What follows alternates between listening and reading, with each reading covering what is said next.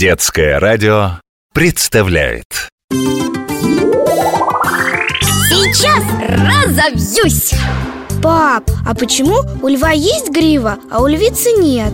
Ты ведь уже знаешь, что лев – это большая кошка, так ведь? Так же, как и леопард, тигр или гепард но ни у тигра, ни у леопарда гривы нет.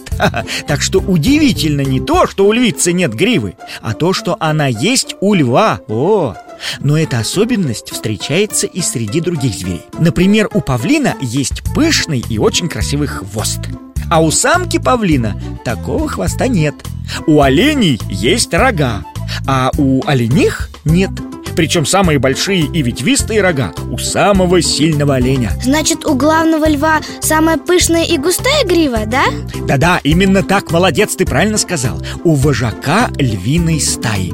И чем грива э, лучше, красивее, тем больше уважения от других львов.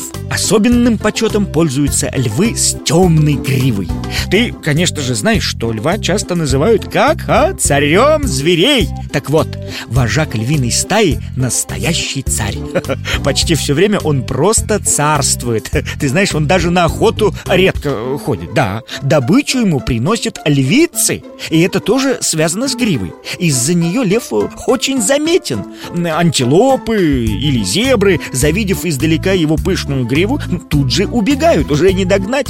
А львицам проще подкрадываться Поэтому они очень удачливые охотницы. Ну, а если э, два льва вдруг, бывает такое, поссорятся и вздумают драться, то гривы им очень пригодятся для защиты шеи от острых зубов и когтей противника.